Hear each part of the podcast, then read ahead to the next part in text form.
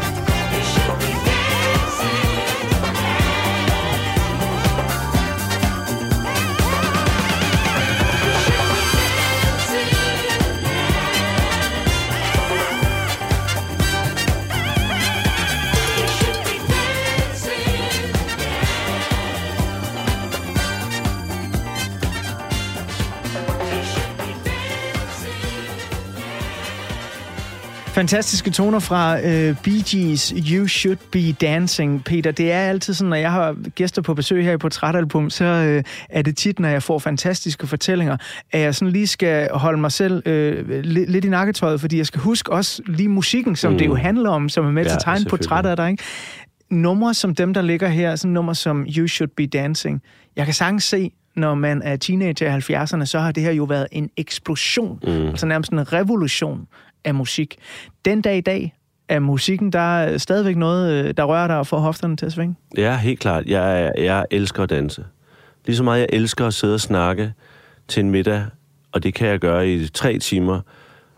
Og så er det altså ikke, øh, er der faldet sne i Nord-Norge? Nej, så handler det om, hvor er du i livet, og øhm, kærligheden er svær, eller jeg har været deprimeret, Hvor, hvorfor kom du derhen? Altså, jeg elsker dybe, nære samtaler. Altså, nærvær er det bedste, man kan give sig selv og andre. Være til stede, øh, uden mobil og andre remedier. Bare være til stede, lytte, se, spørge ind.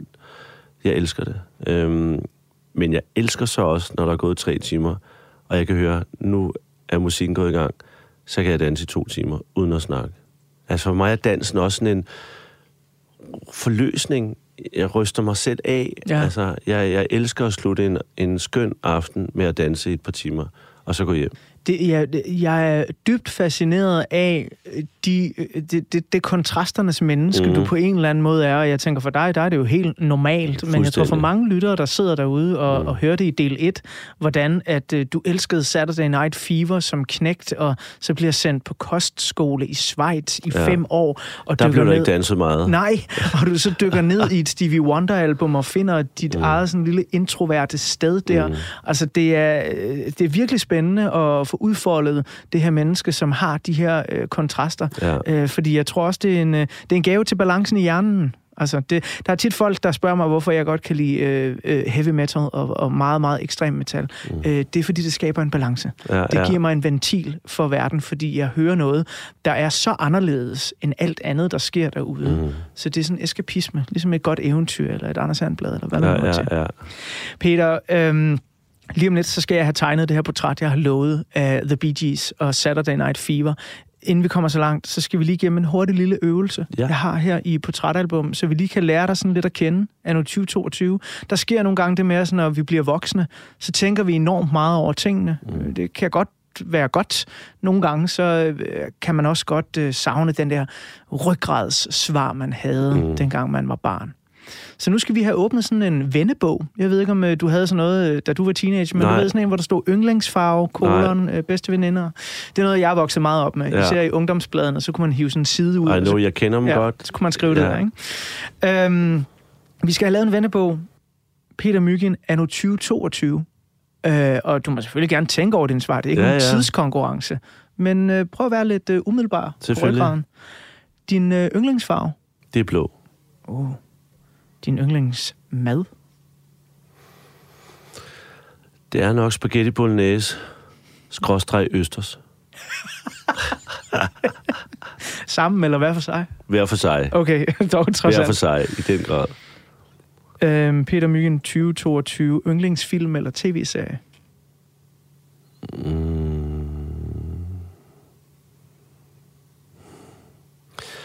Jeg så en tv-serie, hvor, øh, hvor man har genskabt scener fra et ægteskab til en, en amerikansk udgave. Okay. Altså, man har taget den svenske udgave, som man lavede way back, og så har man ligesom lavet en ny version senere fra et ægteskab. Jeg kan simpelthen ikke huske, hvad den hedder, men det handler... Altså, det foregår i en villa, og det her par...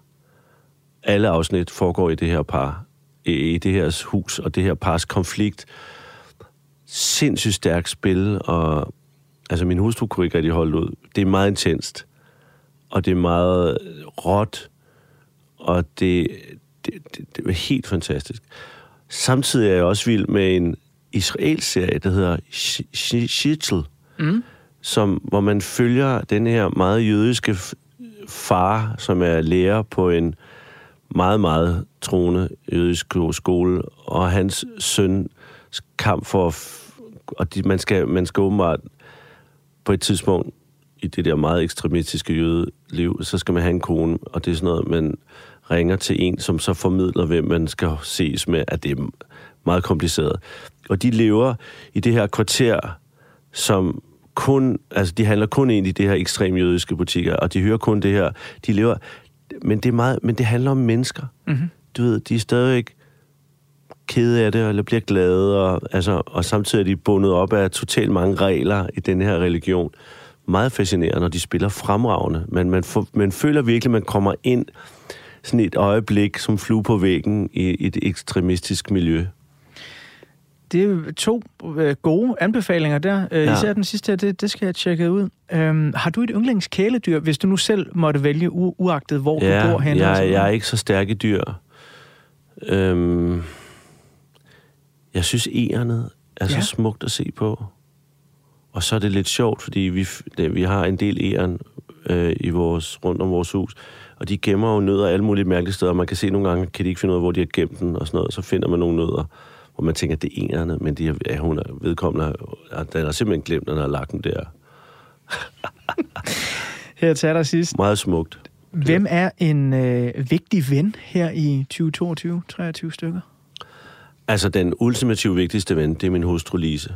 Hun er min soulmate, og hun, hun griber mig, når jeg falder, og hun rummer mig, for jeg kan også være en vildbasse og være sammen med. Hun er Det, det er uden sidestykke. Det er hende, der kender mig aller, aller bedst på altså alle måder. Og jeg er dybt taknemmelig over, at vi på 31. år holder i hånd og taler kærligt til hinanden. Det, det, er, det er helt fantastisk. Hvad skal der til for at holde sådan noget i 31 år? Der skal til, at du kigger ind i dig selv. Fordi der er perioder, hvor man synes, ens bedre halvdel er dødirriterende, eller for meget eller forkert. Og det er der, du skal kigge ind i dig selv. Altså, finde ud af, hvorfor bliver jeg så provokeret, eller hvorfor bliver jeg så såret hver gang, han, hun gør det. Og hvis man så flytter sig selv en lille smule, begynder at ændre måde at reagere på, fordi der er ingen tvivl om, at din partner bliver provokeret af din reaktion, når vedkommende måske tit har en eller anden måde at gøre ting på, eller sige ting på. Men hvis du ændrer din adfærd, så, så, vil, så vil du ubevidst, eller bevidst, komme til faktisk måske at få din partner til at ændre de der måske lidt irriterende sider, eller for meget siger, eller hvad det nu kan være. Det kan også være, at øh, for nogen så er dansen vigtig. Peter. Og det gør vi også nogle gange. Gør I det? Vi kan finde på at morgendanse hjemme hos os. Nej, hvor dejligt. Vi kan finde på at sætte noget musik på, og stå vi lige og danser i 5-10 minutter. Kunne, kunne man gøre det til sådan noget som uh, Casey and the Sunshine Band med Boogie Shoes? Det kan jeg love dig for. Nej, hvor dejligt. Fordi den skal uh, vi nemlig høre nu, inden at uh, jeg tegner et lille portræt af Bee Gees. Girl,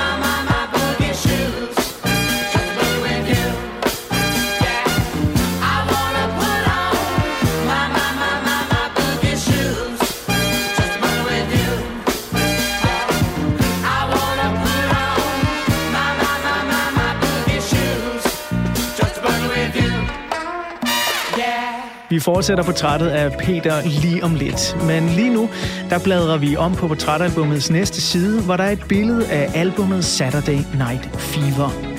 Måske så kender du allerede historien om et af verdens bedst sælgende soundtracks nogensinde, eller også så er den her udgave på portrætalbum måske dit første møde med musikken fra filmen, der blev et kæmpe gennembrud for den unge danser John Travolta.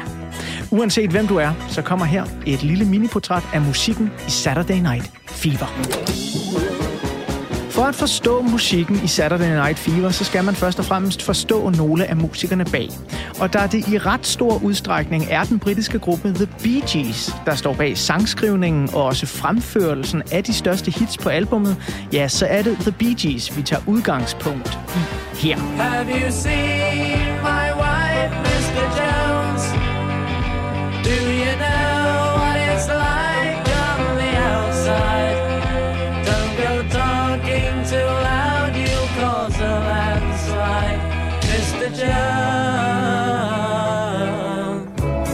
kort fortalt, så bliver gruppen, der består af de tre brødre Barry, Robin og Maurice Gibb, dannet i 1958. De har også en yngre efternølerbror, Andy, der også bliver musiker, men aldrig var en del af gruppen, ganske enkelt fordi han var for ung. Han får dog alligevel succes i sin egen ret og skriver nogle kæmpe hits. Bee Gees første reelle hit er den kæmpe popballade New York Mining Disaster 1941 fra 1966. Men det er i den nye spændende genre, disco, at de tre brødre for alvor slår deres navn fast som globale superstjerner. Det sker blandt andet på singlen You Should Be Dancing.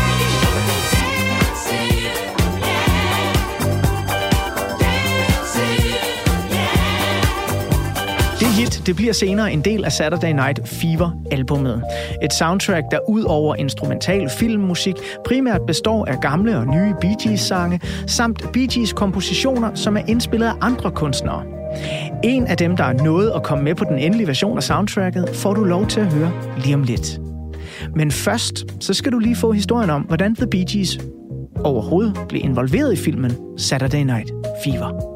Kort fortalt, så er filmproduceren Robert Stickwood involveret i den lille lavbudget dansefilm Tribal Rights of a Saturday Night. Den unge, kommende filmstjerne John Travolta spiller hovedrollen og danser under filmens optagelser til musik af blandt andet Stevie Wonder og Boss Skaggs. Men da Boss Skaggs pladselskab Columbia Records forbyder, at nummeret Lowdown må bruges i filmen, så må filmens komponist David Shire og producer Stickwood lettere desperate i gang med at finde en god dansabel erstatning. Stickwood ringer derfor til The Bee Gees og tilbyder dem at stå for musikken på soundtracket. Men The Bee Gees har aldrig prøvet at lave musik til filmen før, og er i øvrigt også lige i gang med at indspille et nyt album, som alle har meget høje forventninger til. Så selvom The Bee Gees godt kan lide projektet, mener de ikke, at de har tid til at skrive numre til filmen. Heldigvis så er Robert Stigwood ikke den der type filmproducer, der giver op så let. Så han presser på for at få The Bee Gees til at skrive bare en håndfuld numre til hans film. De indvilliger i at skrive et par korte numre hen over en weekend i det franske Chateau de Rouville. Et sted, som tidligere har givet andre britiske musikere nærmest overnaturlig inspiration til nye værker. Elton Johns Goodbye Yellow Brick Road, Pink Floyds Obscured by Clouds og David Bowies Low er optaget her. Og om det var det gamle Chateaus inspirerende ånd, der fungerede for The Bee Gees, eller de bare ramte en kreativ guldår, det er der vist ingen, der rigtig ved. Men da weekenden var omme, så kunne de afspille demoversioner af blandt andet If I Can't Have You og Night Fever for filmfolkene. Og deres hjerne eksploderede. De elskede sangene.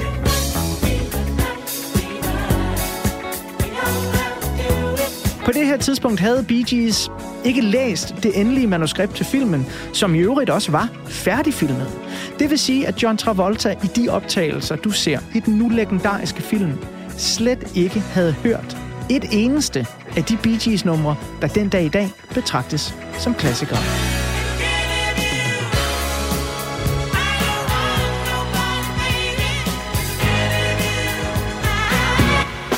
Det soundtrack indeholder 17 numre, hvoraf Bee Gees har skrevet cirka halvdelen. Resten af numrene er enten instrumentaler komponeret af David Shire, eller sange fra tidens andre store diskonavne, såsom KC and the Sunshine Band eller Cool and the Gang. Girl.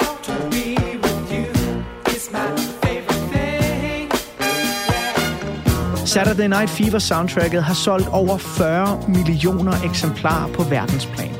Det gør det til et af verdens bedst solgte albums, og samtidig musikhistoriens anden mest solgte soundtrack. Kun overgået af Whitney Houstons The Bodyguard. Saturday Night Fever er også det eneste discoalbum, der nogensinde har vundet den amerikanske Grammy som årets album. I 2014 blev albummet tilføjet i den amerikanske kongres biblioteks samling over kulturelt signifikante værker. Og her i 2022, der står de fleste af numrene stadig knivskarpt i sin lyd og i sit udtryk. En af mine egne favoritter er et Bee Gees nummer, som dog bliver fremført af Yvonne Alliman. Det her er If I Can't Have You.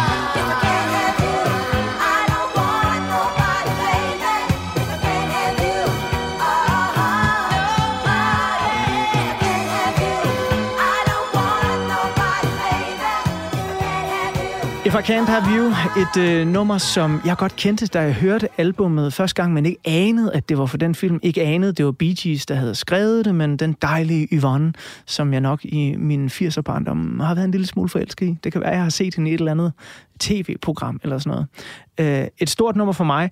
Jeg er nysgerrig på, for dig, Peter, på det her soundtrack, er det der sådan primært Bee Gees sange, der betyder noget, eller er det også de her sådan ret nogle gange syrede disco-instrumentaler? Der var jo også sjælere på albummet. Ja. Og en vigtig del af det at holde klassefest dengang, det var jo kinddans. Ja. At man fik lov at stå tæt med den pige i klassen, man synes var den sødeste, skønneste. Derfor var sjælerne en vigtig del af musikken til mine klassefester. Lige så fedt det var at kunne fyre den af, lige så vigtigt var det at kunne dæmpe alt lyset. Jeg kan huske, at jeg havde fået sådan en rød og en blå og en grøn øh, lampe, som reagerede på bassen Nej. i højtalerne, Wow. som øh, er, det var meget øh, moderne. Er det... Og, øh, og, og, og så slukkede man alle lys, og så bare det der lys, og så lige få inviteret den op på dansegulvet til de helt slow dansetoner. Det var, det var, det var der, man jo virkelig var allermest lykkelig. Så kom du fem år til Schweiz på en drengeskole, hvor Ja. der ikke var nogen piger. Ja, og Peter det var, for det var tof. Men du er jo kommet ud på den anden side Ja. øh, som et helt og i øvrigt øh, super dejligt menneske. Nå, det er tak. så skønt at have besøg af dig her Tak. i øh, portrætalbum. Og du fortsætter dansen jo med din bedste ven her i 2022, din kone, Lise. Det er nemlig rigtigt. Jeg er jo nysgerrig på, nu fik vi tegnet sådan et øh, portræt af, hvem du var øh, dengang du stod nede i din mors kælder og dansede mm. Til Saturday Night Fever. Hvordan det gik der, da du så kom på drengeskole, kostskole i Schweiz, Mm. med trammer for vinduerne. Hvis du så prøver at kigge ind af her i dag, vi står lige på tærskelen til et nyt år. Måske, når vi går ud af det her studie, så har vi fået en ny regering. Mm. Hen over midten, ligesom i 1978. Men hvem er Peter Myggen i 2022? Mm, hvem er Peter Myggen? Han er, han er måske blevet lidt mere skrøbelig, end han var i 2021. Sådan, øhm, men stadigvæk glad for fest og farver. Men øh, også en, der tænker over tingene. En, der prøver at passe mere på sig selv, øh, end nogensinde før. Når man har haft tre blodpropper og og, og ja, har en krop, der... Altså, når jeg går ud af en dør og er inde i et arbejdsfællesskab, om det er Sommerdal, som jeg bruger meget af mine måneder på for tiden hvert år, øh, fordi vi har fået skabt en serie, som er blevet en succes.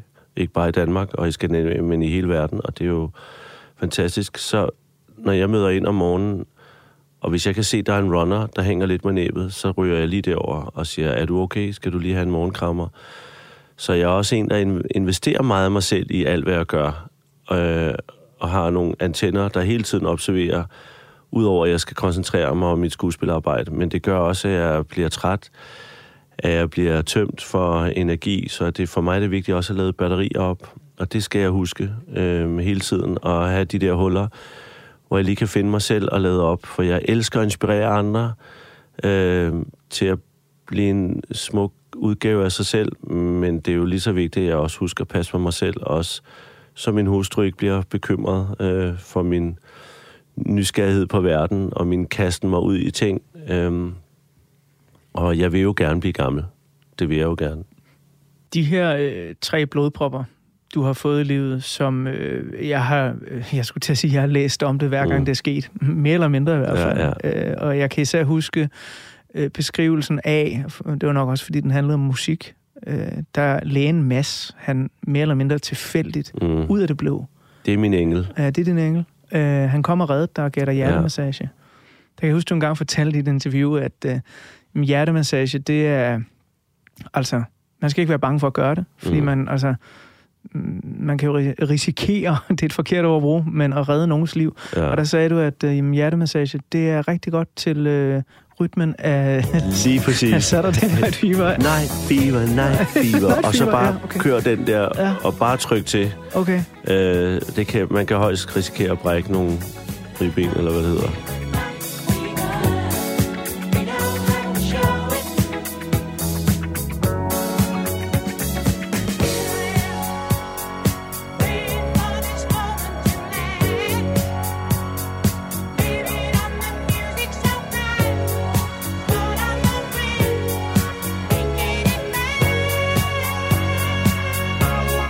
Vi var jo inde på i del 1, at oplevelsen i Schweiz kunne ses som en stor lort i dit liv, men du fandt små diamanter mm. nede i den lort der.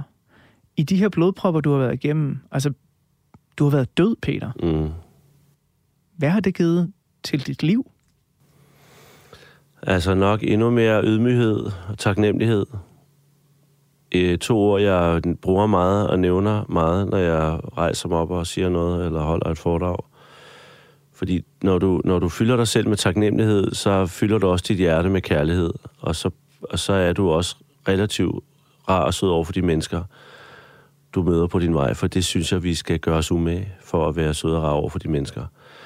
Ikke det med sagt, man altid møder rare mennesker. Øh, der, man møder jo desværre mennesker, som provokerer en, eller taler ned til en, eller slet ikke ser en. Også super ubehageligt slet ikke at blive set og hørt, apropos ensomhed.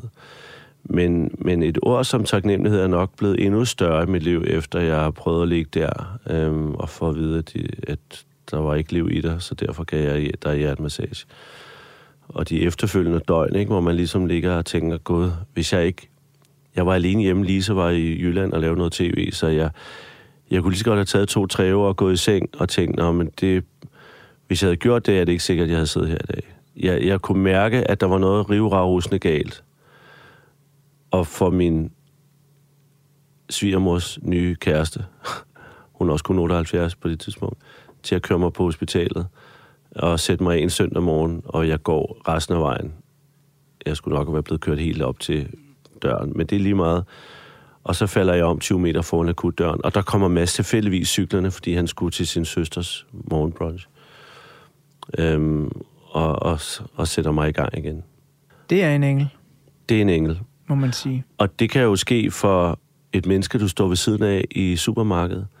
Og hvis du har taget et førstehjælpskursus, du kan også bare gå ind og google det, hvis du ikke kan overskue at tage et kursus. Der er faktisk ikke, der skal ikke særlig meget til for at kunne holde menneske i live, indtil der kommer en hjertestarter, eller hjerteløber, eller en ambulance. Så jeg vil bare anbefale alle, hellere kaster for meget over et menneske, end at for lidt, hvis en der pludselig falder om.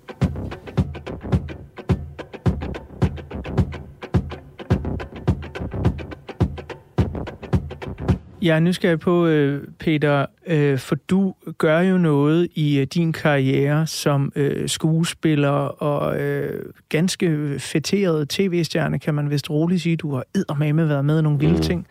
Du er ude og holde de her foredrag med forskellige emner, Ja. blandt andet om din søns stofmisbrug. Mm. Øhm, og du er også ude øh, og, og holde foredrag om nogle af de ting, vi har talt om her.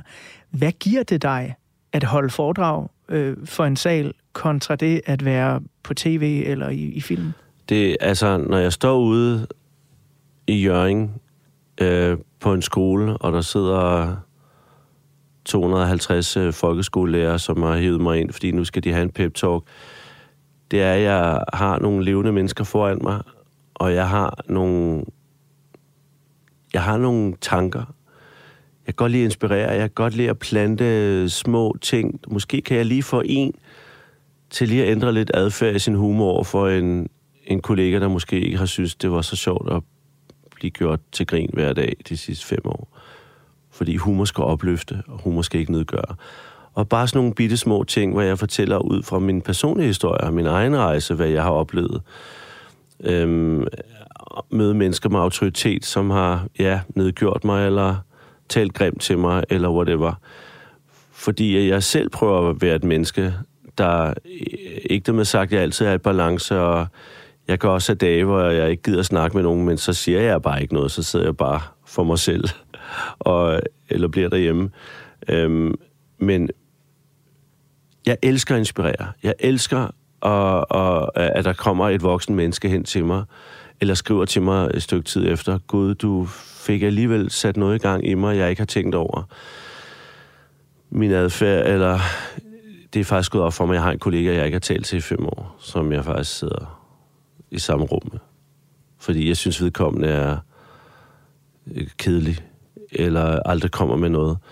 Men hvis du, hvis du oplever, at folk omkring dig ikke gør dig kedelig, og synes, du er kedelig, så bliver du kedelig.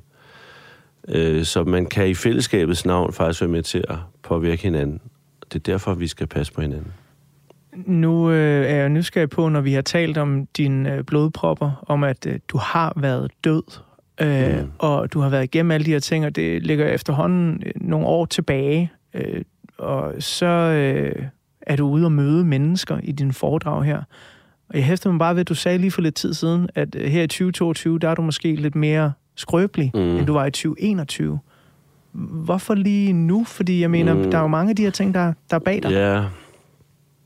Altså, 2021, der havde jeg også øh, for første gang i mit liv, jeg måtte gå hjem, fordi min krop sagde fra. Ikke, øh, at jeg fik hjertestop eller noget, men min krop brød sammen midt i en optagelse.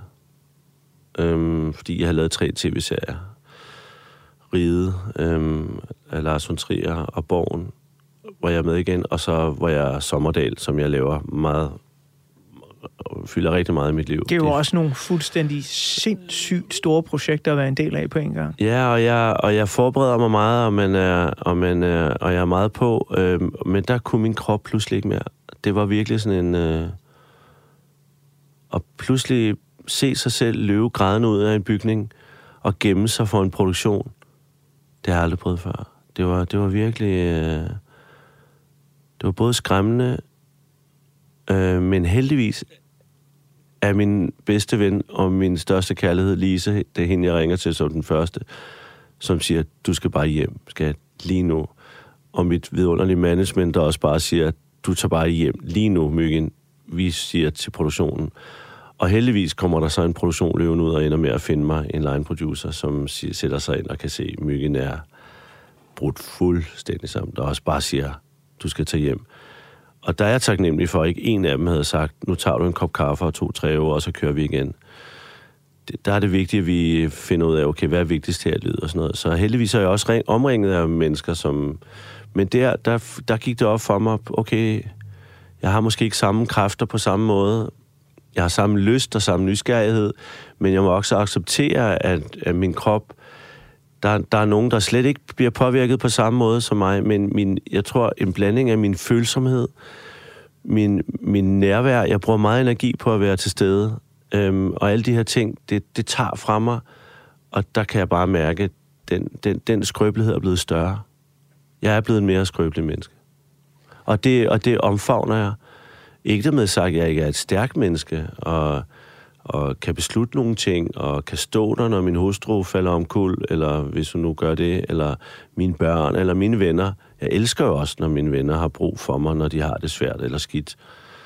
Det er jo de smukkeste øjeblikke i et venskab, det er, at man kan bruge hinanden, når det går galt, når man bliver skilt, når man mister sin far. Det er jo der, man skal sidde og holde sin ven i hånden. Også fedt, at det går godt i, på jobbet, og man bliver chef for noget, eller får en bonus. Wow. Men det, det smukkeste er jo, når det handler om noget, når der er noget dybt og noget... Så mine allertætteste venner, vi snakker om helt dybe ting. Sårbarhed, skrøbelighed, tvivl. Øh, angsten for ikke at være god nok og sådan noget. Den kan man jo stadig have, selvom man har styk, stor succes. Og, og når jeg sidder nede i Tyskland, så hvor, jeg, hvor folk ikke rigtig kender mig på samme måde som i Danmark og arbejder, der er jo bare lille Peter Myggen, der kommer ind og skal trække vejret og, og fyre den af, ikke? Og jeg bliver jo tit hyret til at spille et kæmpe røvhul, fordi de har set mig i borgen. Ja, Så de tror seriøst, jeg er en røvhulskuespiller. ja. Jeg er, Og- øh, må jeg sige, øh, jeg startede jo programmet her med at sige, hvor sindssygt bange jeg er for dig i den rolle. Altså decideret rad. Nå, tak. Øh, og det er jo simpelthen, fordi du spiller så sindssygt godt. Ja. Øh, så så jeg, jeg, jeg vil betro dig, at da jeg åbnede døren her til Radio 4 og så dig, så tænkte jeg sådan, fuck mand, nu kommer en han. Laugesen? Shit, nu kommer Laugesen. så har jeg forberedt mig godt nok, altså splitter han mig fuldstændig ad til atomer, eller hvad sker der? Og det er jo uh, the power of acting. Altså, Det er en rolle. mås- måske skulle jeg have forestillet mig, at det er Mokke for ride, der kommer. Lige Øh, præcis. det havde måske En været- glad... Øh, Nu har jeg så set ridetræer, uden at spoile Ja. noget. Ja, ja. Så, så vil jeg så sige, at det ved jeg heller ikke, om jeg ville have ønsket. øh, sådan som du er i Ride 3, især Ej, det- med slutningen Ja. i mente. det er rigtigt. Ja, Han samarbejder med det mørke. ja det må så jeg nok sige. Og sikkert en slutning. Jeg er jo nysgerrig, øh, fordi jeg er kæmpestor Trier-fan, Ja, ja. Øh, og er vokset op med, med mandens film. Mm. Øh, det her, det bliver højst sandsynligt hans sidste produktion øh, af de større. Øh, han er syg, desværre. Ja. Øh, her inden vi går ind i øh, og bladrer om på den sidste side af portrætalbummet, øh, hvordan var det at arbejde sammen med Trier i den her omgang? Det var meget rørende. Vi, man har jo tit lige sådan en indledende møde med instruktøren, inden man starter på sådan en produktion. Og vi sad i to timer og snakkede om livet og om skrøbelighed, og om... Wow. Vi fik ikke rigtig snakket om rollen. Nej. Andet end han sagde, øh, og by the way, så er du jo død. Det havde jeg helt glemt. At Mokke rent faktisk dør i for 25 år siden. Ja. Men man ser det ikke, man ved bare, at jeg sidder inde i en ambulance, som banker derud af med 200 ruder på Lønbyvej. Øhm, men men øh, sød, rørende. Han var faktisk meget til stede. Jeg troede ikke, vi ville se ham så meget, men han var der. Han ville den her produktion. Han ville fortælle den her historie. Og hans lune og humor og lidt mørke humor, den, den, øh, den var der 100 procent. Ja, det vil jeg skrive under på. Nu har jeg, har set uh, serien, som jo... Uh, altså, Ride 1 kom vel, da jeg var bah, midt, midt, teenagerne, sådan noget ja. uh, 13, 14, 15 år, Ja, ja, sad jeg så den, ikke? Uh, så den har jo formet mig, ligesom Ja, ja, ja. ja. Twin Peaks har formet mig. Men han er et meget omsorgsfuld menneske. Han spurgte også til min blodpropper, og altså, han, han ved, hvad der er sket i ens liv. Det tænker man, han ikke vidste, men det gjorde han. Nej, hvor dejligt. Han er meget... Ej, det var, det var meget fint. Peter, øh, vi bliver nødt til at have lidt musik, fordi Yes. at øh, vi, vi snakker og snakker, og det er fordi, du er, er virkelig god til den nærværende samtale. Nå, den tak. ros skal du have. Øh, men nu vi, når vi taler om snak, så er der jo et nummer på pladen, vi bliver nødt til at øh, spille, og det hedder Jive Talking.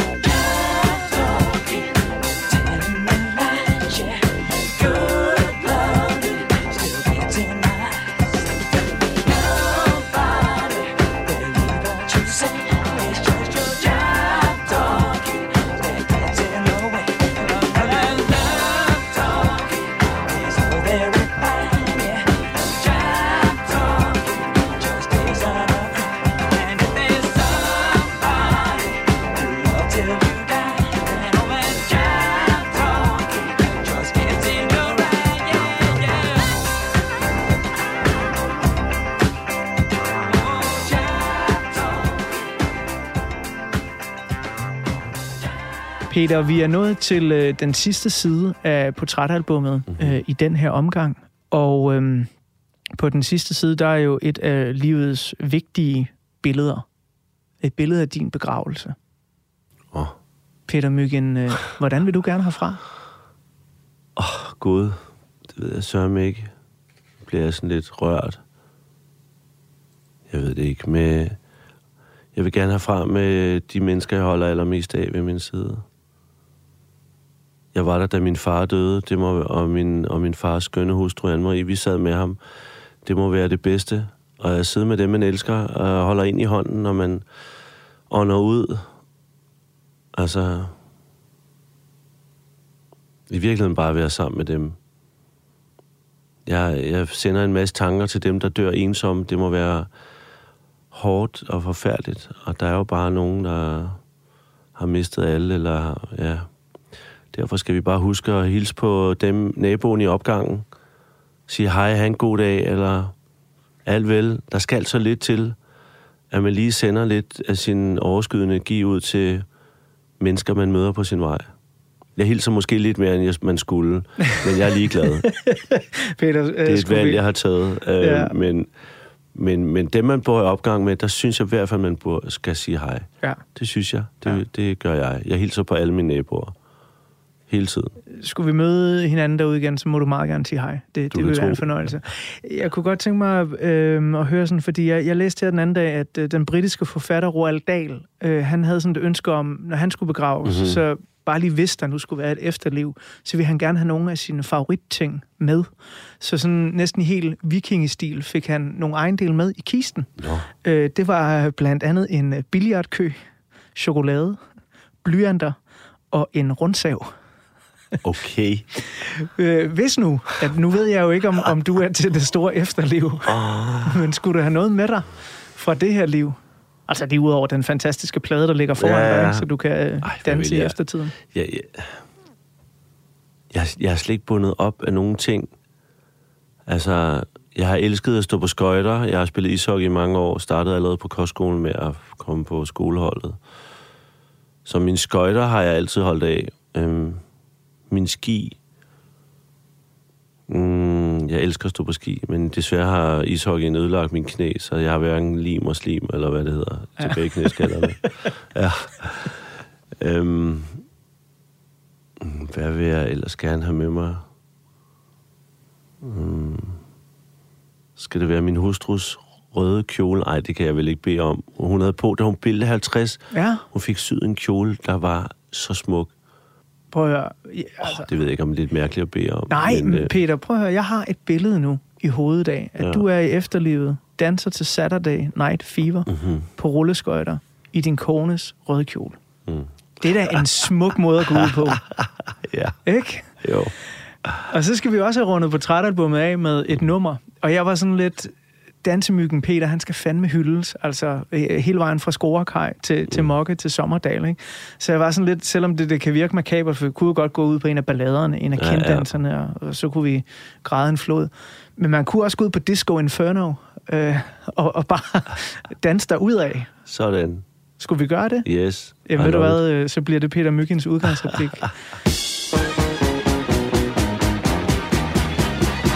Tusind tak, fordi du var med på it. Kæmpe fornøjelse. Så dejligt at være her. Og tak, fordi du gav mig lidt indsigt i, hvad der skete i 78. Ja, Og Bee Gees historie. jamen øh, det var da virkelig så lidt. Tak for at, at, at dele det med os alle sammen. Så og, dejligt at være her. ja, og alle de kloge ord.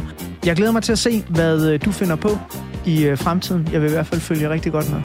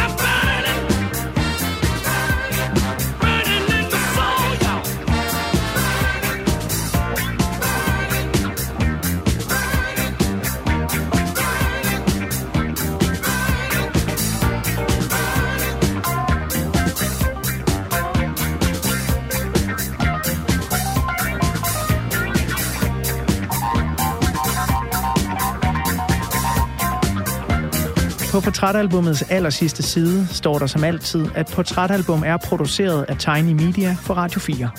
Mit navn er Anders Bøtter, og sammen med min lyddesigner Emil Germod vil jeg gerne sige tusind mange gange tak, fordi du lyttede med til programmet her. Der er flere portrætter fra programmet her hver fredag kl. 17-19 på Radio 4, eller i Radio 4's app, som du kan hente i App Store eller hos Google Play, eller hvor du nu finder dine podcasts henne.